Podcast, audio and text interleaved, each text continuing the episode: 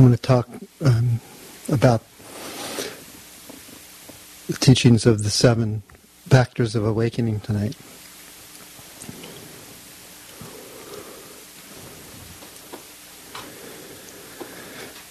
When we have an idea uh, of them energetically, we start to feel them as these powerful physical and mental forces in the body it's interesting to reflect back on our lives and uh, and um, think of ways that we learned either skillfully, you know, healthy, healthy ways or unhealthy ways to to soothe ourselves in in, in uh, times of anxiety and fear and uncertainty.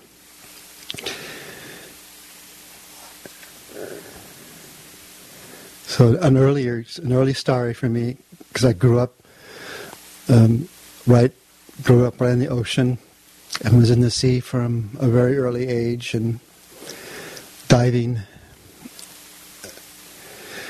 and uh, exploring the reefs and edge of the reefs and the depths, and then surfing out in deeper waters. There were smaller f- fish over the shallow reef and bigger fish as the reef sloped off, and then really bigger fish where where it gave way to the uh, the banks, you know, which are like cliffs, like mountain cliffs that go quite deep. Not so far from Hawaii is the some of the deepest ocean in the world, like seven miles. So, I mean, there were the the easiest tactic in the beginning was just numbers, you know, having friends with you. And in the early days, we had really big surfboards. They're like 40 pounds and 11 feet. And it was still a pioneering period. This, the school I went to there were half dozen these young kids from California, or teachers, or teachers, and they were the first group of big wave surfers in the famed North Shore places like Waimea Bay and Sunset Beach and Banzai Pipeline. Uh, and when they didn't show up for school, every surfer in the school knew exactly what was going on. They didn't have surf reports in those days. That was the surf report. Uh, so just something about doing it in numbers, you know, and, and, there were very few competitions, one in Waikiki and one in Makaha. So it was a it was a it was a pure time, it's really pure. And of course, uh, inevitably there were sharks and um, which are the most feared being in the water. When there were numbers of us, we usually stay there and just watch it until it swam away. When there were smaller numbers of us, we kind of watch each other because then when one of us started to paddle away and limit our numbers, you know, and that's what would often happen, you know, where'd Mark go, you know? now there's only three of us, and all of a sudden John is gone, and uh, it's pretty intense when you're swimming among the corals at 12 years old and you come up against your first shark. Uh, I didn't see my friend Lyle till I was already in the boat and racing for shore. he was unhappy about that. But I was 12. Later, we started to feel uh, this this more innate connection the water. We noticed most sharks, you know, very few shark attacks in Hawaii compared with other places. Uh, we just swim by. We're curious. Uh, we often got to swim near the, the whales, the Hawaiian humpbacks, would so sing so beautifully and have that really haunting sound, like like wolves and like the gibbons in Southeast Asia. Uh, and they were pretty pretty cool to be around and, and bonded us together.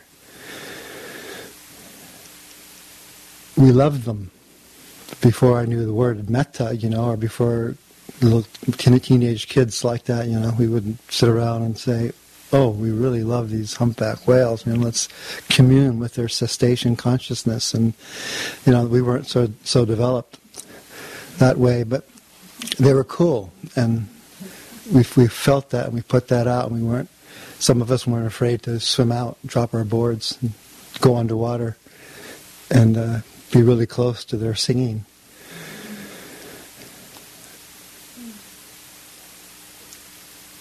Parita is protection in Pali. And the Buddha taught a whole list of paritas to do for ourselves, for groups, for dying people, for those already dead, to protect them. Um, and there's many, many chants of various kinds of parita. And one of the most practiced parita that a lot of people don't even know is a you know, that it was a parita to begin with is uh, metta. And it came about because a group of a lot of monks went to a rains to practice for the three months rainy season.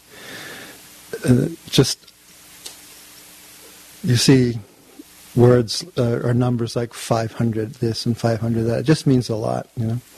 So a lot of monks went off to practice and he went to a really gorgeous area with a deep gorge and greenery and ponds and waterfalls, beautiful trees and and the the early flowers from the very beginning of the rainy season.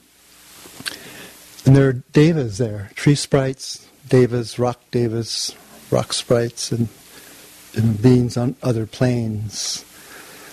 Um, and they thought, oh, cool, these monks are coming for the weekend. You know, we can handle that. They'll be okay. But they didn't know that they were coming for three months. And so they started setting up camp and putting their stuff where they put their stuff and making latrines where they, you know, in some of the areas that devas didn't appreciate. And, uh, and, and doing their thing, living there. And at first it was the devas were they weren't too cool about it. They were reactive and attached, and and they're very good at scaring people. They can make all kinds of eerie, ghost-like sounds and smells, and visual distortions, and they really scared the many monks. So they ran back to the bamboo grove, 20 kilometers away where the Buddha was the Buddha immediately understood what was happening. He taught them the Metta Sutta. He said, you, you, you chant this with your heart and not with fear and not with any intention to um, change or challenge them. Feel the meaning of it and make your voice the metta. So they did that and they were, were well received. Uh, and then there was just a lot more sensitivity all the way around, and everyone got along together, seen and unseen. So you know, ever since then, that's become one of the. I think Michelle earlier, maybe it's the last retreat, taught the four protections, and metta uh, is one of them. And many people don't know that the seven factors of awakening are parita. Once Mahakassapa, a great enlightened disciple of the Buddha, was sick, and the Buddha went to see him and said, How are you feeling, Mahakassapa? How are you bearing up? Are you disturbed? Has your pain increased or decreased? Uh, what is what, what's the bearing of your nature? And Mahakassapa said, uh, he said to the Buddha, Sugata, I'm still really sick. I'm not bearing up very well. the pain is increasing. I'm really uncomfortable, and uh, I don't feel good. and I'm, and I'm, and I'm happy.